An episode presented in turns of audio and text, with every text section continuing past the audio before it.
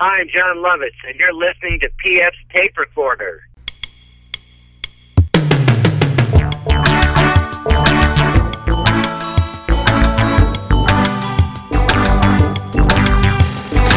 Hello there, I'm PF. This is my tape recorder. Coming up, comedian Bill Burr.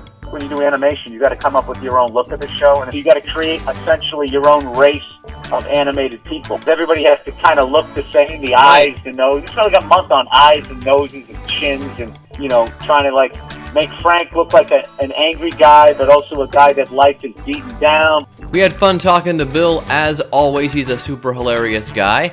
And we have a song of the week coming up from Joachim Cooder. We'll tell you more about him at the end of the show. But first, as always, a dumb bit.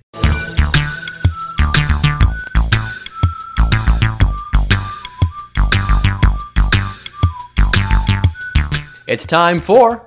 It's Facebook, not Factbook. Got into a proper Facebook fight the other day, which is weird because I haven't gotten one of those in ages. And what's even stranger is it had nothing to do with the president. Uh, a friend of mine posted something, a friend of mine who should know better, actually, I think. Um, no offense. I love when people say that. No offense, but I'm going to offend you now. He uh, posted a story about these uh, holistic doctors that had been murdered, a whole string of them. And as soon as I saw holistic doctors, I thought, uh oh. So I looked it up on Snopes, and of course, it's it's all rubbish. And uh, you know the, the, the comments below, of course, immediately people are saying, "Aha, big medicine is behind this, rubbing out these doctors." And hey, look, whenever business people get involved with medicine, horrific. Like the guy, Mr. EpiPen, who was increased the price of those things like fifteen thousand percent or whatever it was. I mean, yeah, when and insurance companies and whenever business people are involved in medicine, terrible things happen. The actual medical people, I'm a little less quick to judge. You know, so. Uh, but so anyway, yeah, they're, they're all like, oh yeah, it's because it's uh, because they're fighting cancer and cancer is profitable. And so I made the point, and some people agreed with it though. I made the point: if they're keeping people from curing cancer, why do we have cures for polio and malaria and diphtheria and all these other things? And this one guy says, oh well, uh, that's because. Uh, do you ever wonder why malaria was only prevalent in the U.S.? And I thought that doesn't sound right.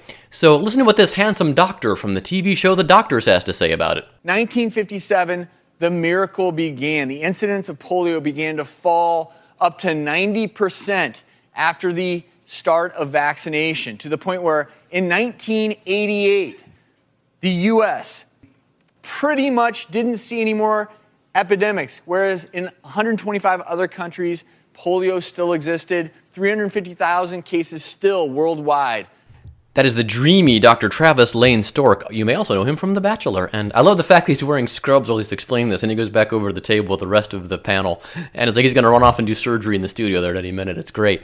Anyway, he goes on to explain that now today it's actually it's at epidemic levels in only three countries, uh, which I believe is Afghanistan, Pakistan, and a country in Africa. Mm, I don't remember which one.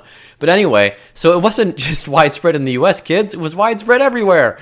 So anyway, uh, Facebook, not Factbook again. Anyway, this other lady chimes in and goes, "Well, what about all these dead doctors?" And, oh, then she tries to say, "Well, Snopes, why is Snopes the authority?" I'm like, "Well, because if you look at the Snopes article, the guy looked at all this and he links to outside sources like other newspapers and like reliable sources for the most part."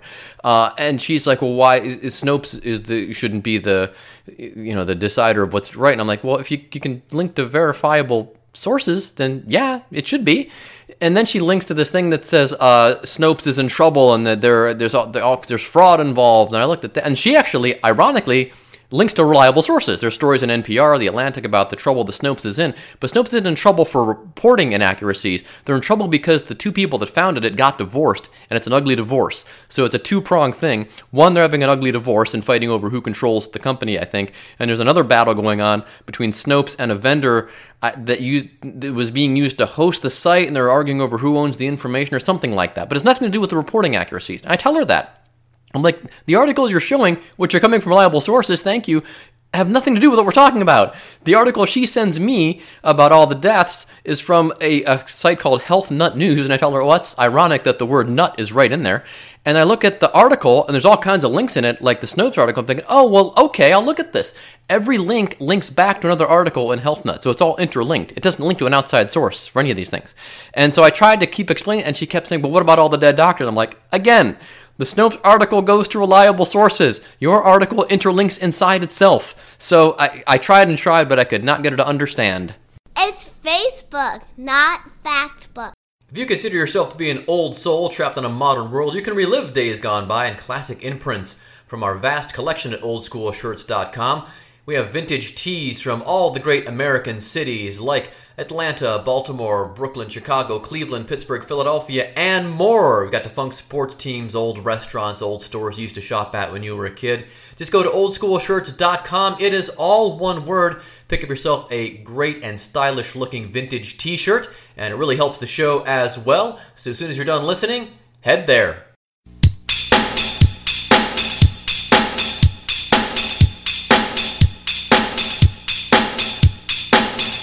Bill Burr is a stand up comedian from Boston, Massachusetts. You may know him from his many, many comedy specials, his TV show, F is for Family, animated series on Netflix, and his Monday morning podcast, all of which we talk about in our interview with Bill Burr.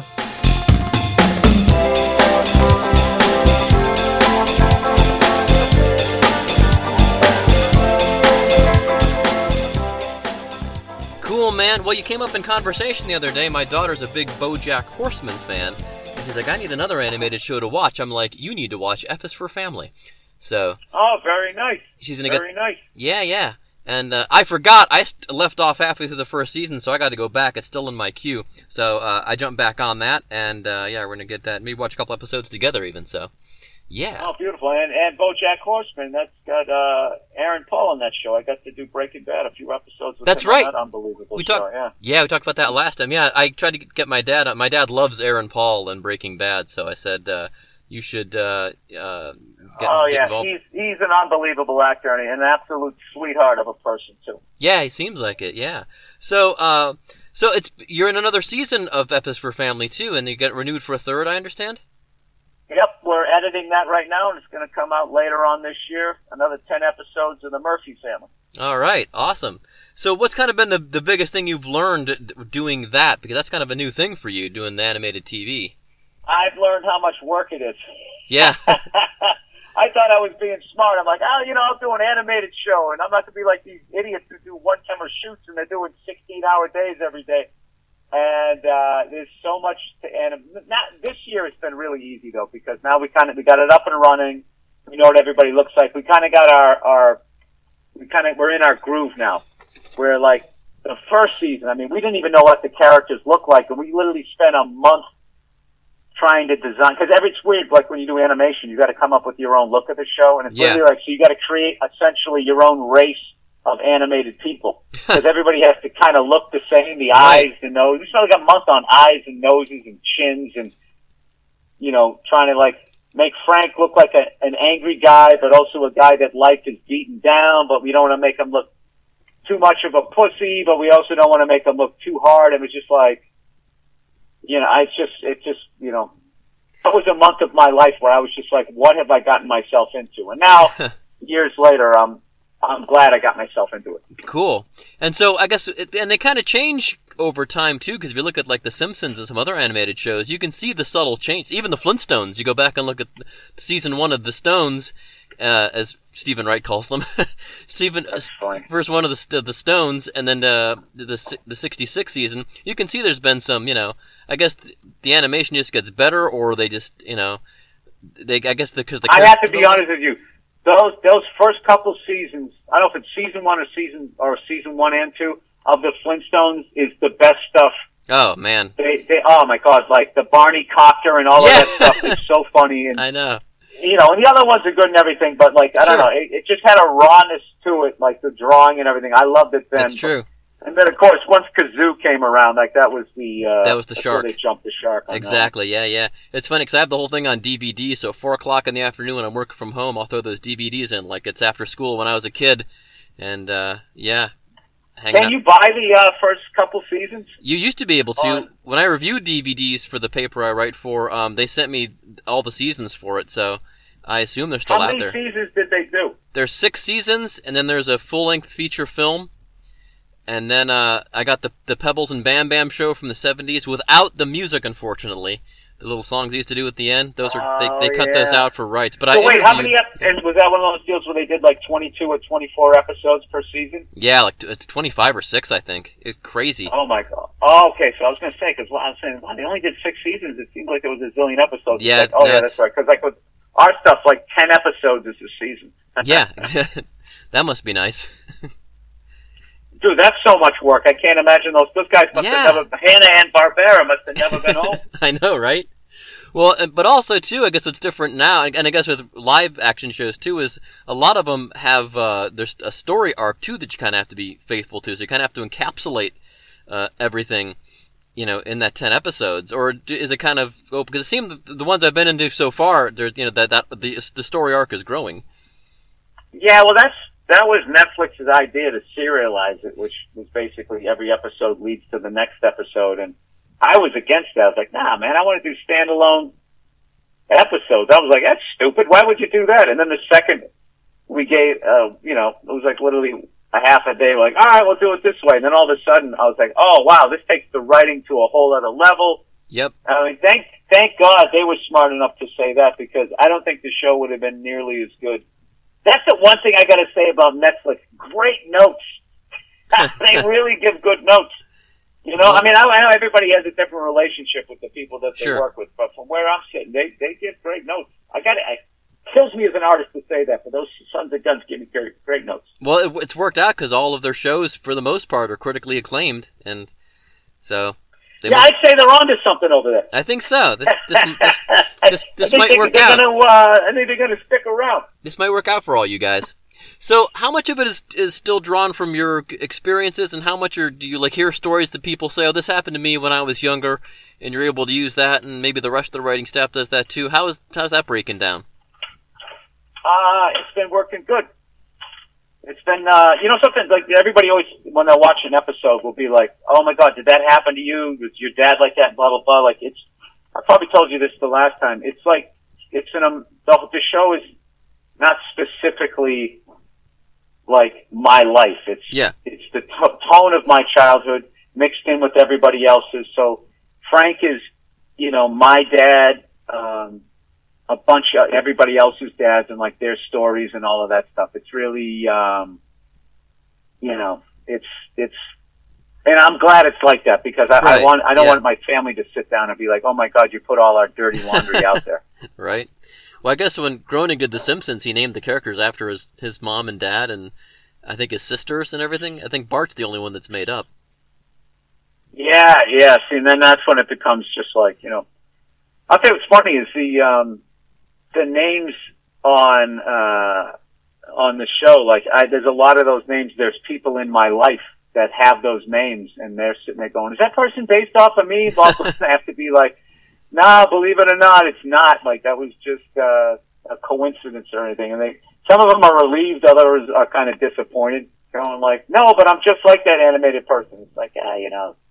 I interviewed somebody that did it that was that was producing a show that purposely put his friends from high schools. Oh, it was Bert Kreischer when he wrote the script for uh, the that film that they ended up changing everything. But he he did all the names in it are his buddies from college. And they oh, is that right? and they didn't Yeah, change. some pe- some people like that stuff. Other people, uh, other people don't. They get they get uh, Yeah. they get upset. well, I guess Like, his why friends. You put, why you put my name? Well, especially because if the thing becomes really super famous, Yeah, you know what I mean, and and then your name is actually Richie Cunningham. oh, like the TV show? You're like, no, I was the guy. I was the guy. the actual guy. Yeah. Well, his friends seemed to like it, and and the movie got changed so much that it was the all that stayed the same. He told me were the names. Everything else got completely changed, of course, as happens, you know. Yeah, In the but what I'm biz. saying is, if you walk around Right. with that name, then then, Oh, then yeah, yeah. whatever that character did, people think you did it. Yeah, yeah. well, that that happens to people just you know on TV shows and you know real. Oh, I hate when th- you did this thing and it's like I was that was just a character, man. That's just so I guess oh, I know. yeah. I, I've, heard, I've heard people get all crazy like that. So what else you you working on? Uh, and you've got the two specials under your belt. Uh, what's and, and you're, of course you're touring. This leg of the tour is going to wrap up actually in Cincinnati, from what I was seeing. Uh, yeah, I've been, uh, you know, just put together another 90 minutes of stuff that comes out of my mouth and hopefully people hear it and they laugh. Basically, um, editing that show. I, I did a movie towards the end of last year. Uh, I can't remember if I already promoted it or not, but it was uh, it's called um, Front Runner, starring Hugh Jackman, doing the uh, Gary Hart story, directed by Jason Reitman, and I have Oh, very very high hopes for that because uh, the director Jason was nice enough to show me some of the dailies, he, and it's just like and it's with already without a doubt one of the best looking movies I've ever been a part of. So I'm very excited. And uh, and Hugh Jackman, oh my God, is that guy a good actor? Jesus. yeah, Unreal. that's that's a uh, that's the Gary Hart story of the 1980s political Colorado senator. Was he? Is that Yeah, okay? yeah. And what what is so fascinating about that story is he was the first guy, and I didn't wasn't even. I, mean, I was alive obviously when this happened. Right. I, I didn't I didn't understand historically what it was because I was too young. But he was the first guy where they went into his personal life. Yeah. You know, like all of these guys. Like I think everybody knew. You know, some of these other guys. Like everybody. You know, that they kind of talk about all on some level for the most part. You know, not Jimmy Carter. I don't No. think Nixon, but most of them. Other than that, were a lot of them, I should say, were sort of screwing around Yeah. and people knew it and nobody really said anything and you didn't talk about their personal life and uh Gary Hart made this quote going, Hey, you know, I live a boring life. You don't believe me? Follow me around. And that kind of opened the door and these guys did. And then they found out that he was having an affair. Oh yeah.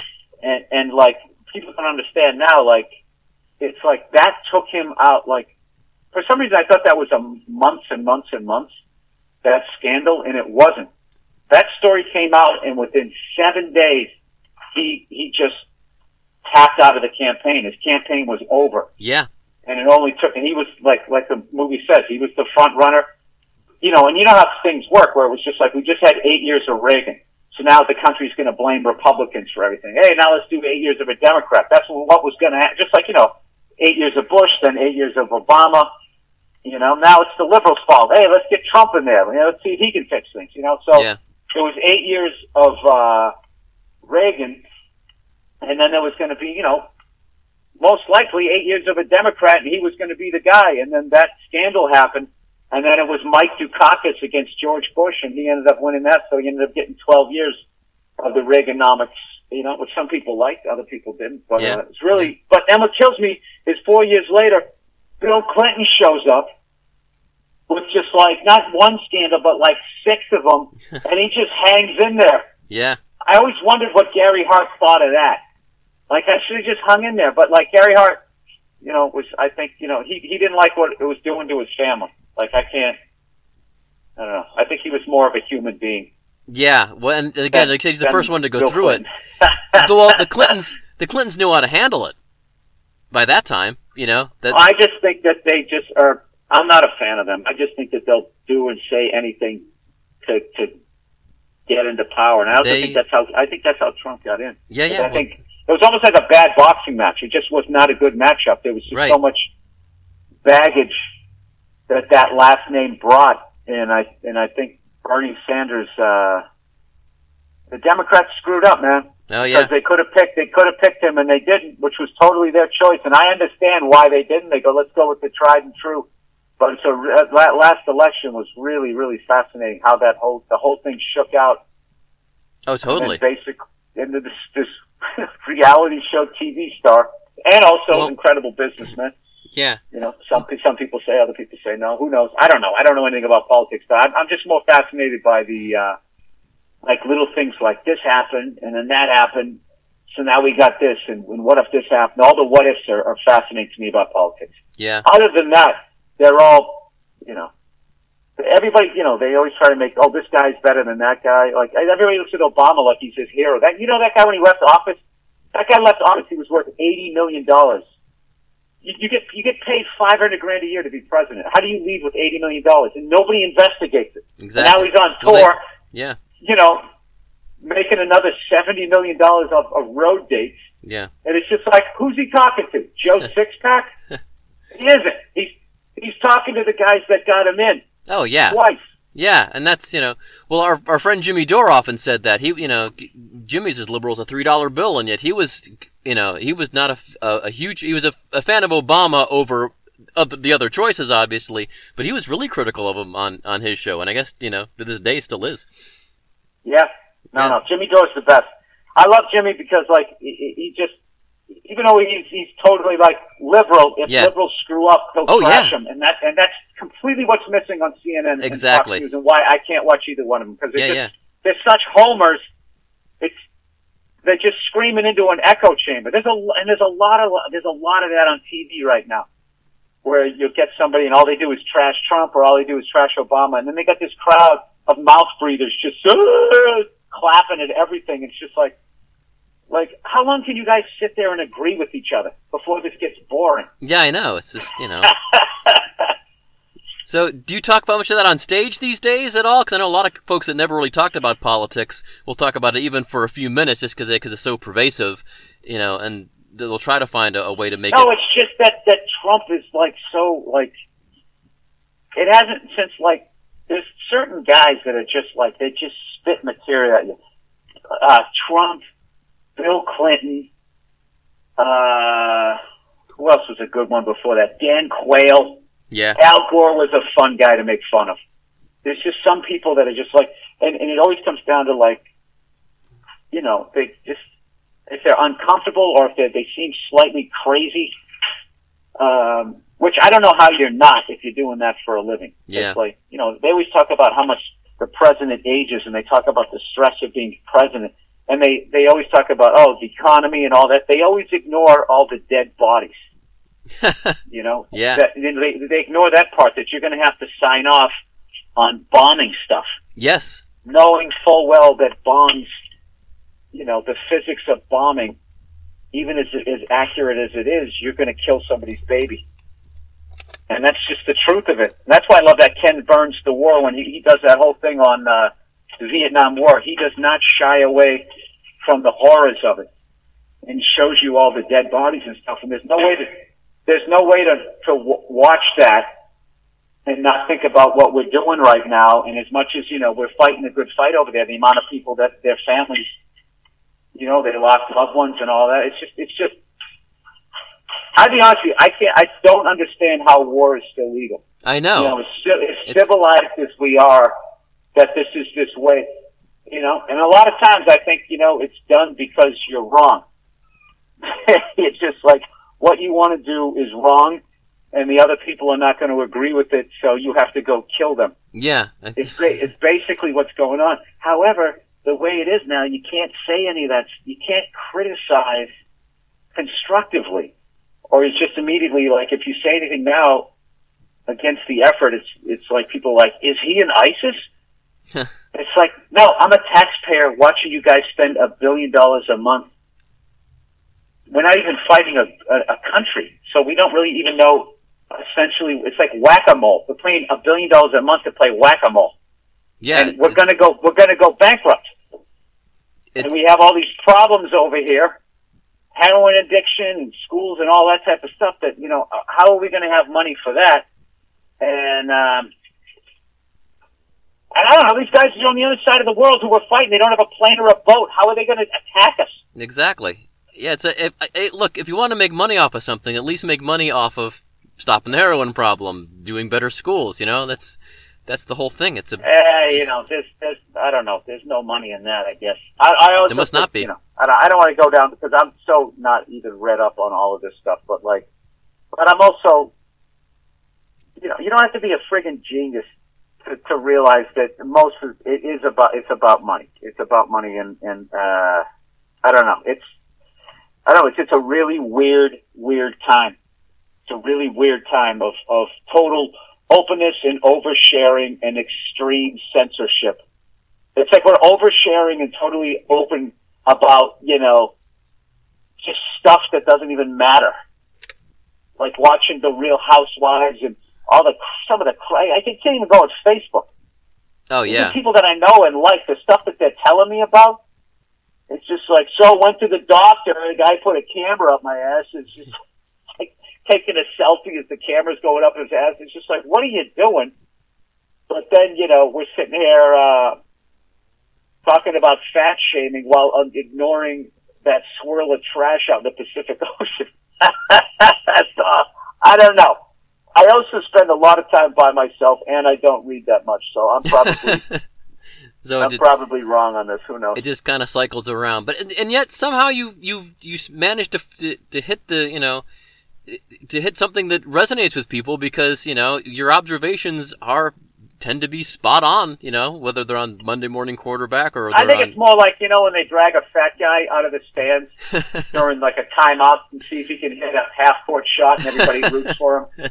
I think I'm more. I think I'm the stand-up version of that. Okay. think well, you I'm seem making any points. you, you seem to hit it more often than not, though. Um, uh, I've got one of your CDs in my iTunes, and uh, it's one of the few that when it, when it comes up, uh, I'll I'll leave if I'm listening little missing the tunes. If that comes up, uh, I'll leave that on. I'll leave you on. You know, Steven Wright, Gaffigan. But sometimes you know, just not in the mood. But yours, I'll always. Oh yeah, yeah. I got to hear this again. And I've heard these things probably 50 times now, but they still crack Oh, me up. Yeah. That's a huge compliment. Oh. Steven Wright's one of the greatest who ever did it. And uh, Gaffigan, I actually started with him. Uh, we both moved to New York at the same time. And whenever people bring him up, I always remember we went to the improv after the improv had closed. And it was part of this restaurant. And I just remember the woman running it. Like the light to get off stage, she had a pen light. And she was explaining how she was going to flash it twice, which meant you had five minutes left. And then when I leave it on, you need to get off immediately or you're not working there again. And I just remember thinking I had made a horrible mistake moving to New York and and I was looking at Gaffigan's face as she was explaining it I almost bursted out laughing because he had a look on his face it looked like he was thinking the same thing. Yeah. That's what. That's so. So what happened? Did you guys? Did you guys do okay? What or- happened is we probably did 10,000 hell gigs uh, after that, No, no. I mean, with, including that one. Yeah. And then we eventually uh, built up a following. Well, that that well that part I know, but I'm saying with that that first with that light was that intimidating? Because that was as someone who's done a few open mics, and that's no, the was, that terrifies it was me. ridiculous. It was like I was like thinking, this is the improv. This is what happened to the New York improv. Oh my God, is is the art of st- stand up going away? Okay, There was there was a fear of that, like, dude, this is going to be like uh, disco. Like, it was just something people were into, and nobody's into it anymore. And like, I was thinking, I got to start taking acting class. I got to make it as an actor. I'm not going to make it as an actor, but I think I can make it as a comedian. But it's the people not care anymore. So I don't know. yeah. So, but the Thank, state thank God the state of that com- fearful thought wasn't right. yeah. Well, the state of comedy is pretty good, you know, these days. It's it, it seems to, you know, like they say in Jurassic Park, it, it finds a way. You know, even with the changing technology and tastes and platforms, comedy still seems to be in a pretty healthy state at the moment, don't you think? Absolutely, it is. Yeah. Absolutely is. I think it's, uh,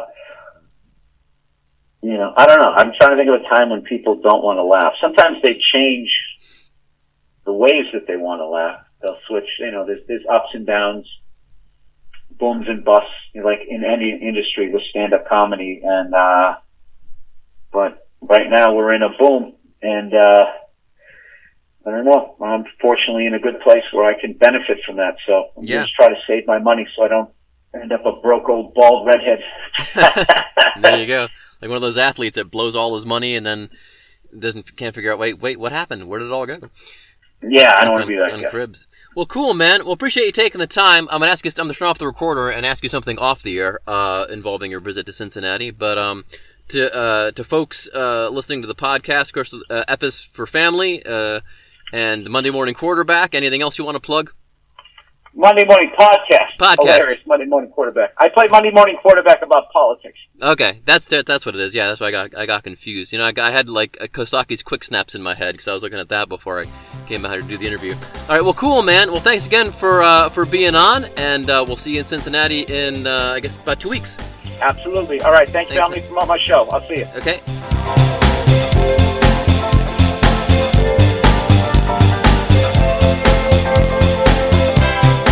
Thanks again to Bill Burr for being on the show. You can catch Bill at the Brady Theater in Tulsa, March 30th, at the Majestic Theater in San Antonio, March 31st. You got two shows there. April 6th at the Benedum Center for the Arts in, let me see, Pittsburgh, PA. I don't know what that is, and I used to live there. But uh, anyway, that's April 6th, also two shows. And then here in Cincinnati, April 7th, with also two shows the following night April 7th. All right, there you go. So our song of the week comes to us from uh, Joachim Cooder. Joachim is the son of Ry Cooder, of course, you may know off of the 70s. He uh, played with a bunch of different bands and, uh, you know, uh, has a lot of solo albums out himself, of course. And uh, Joachim has released uh, some stuff himself. He has a new EP that's coming out. It's called Fuchsia Machu Picchu, and it comes out on Friday. I believe that would be what uh, March 31st, right? Is that right? No, March 30th, because the first is going to be uh, Easter Sunday. Anyway, it comes out then, and uh, it's really some uh, it's mellow stuff, kids. Not the usual sort of poppy fare I, uh, I usually enjoy. And uh, the one song that really stood out to me is called "Calm My Mind," and it is a, a, very nice mellow tune here for the well, really we're technically in spring. It's really the end of winter still in these parts. If I'm recording this on Friday the 23rd, we're expecting a big snowstorm in the Midwest. But uh, this is kind of a nice, uh, quiet tune, something that's very appealing and haunting and kind of really draws you in on this. It's called Calm My Mind. It's from Joachim Cooder, and it's our song of the week on PF's Tape Recorder. So long, and thanks for listening. Call my mind. Oh.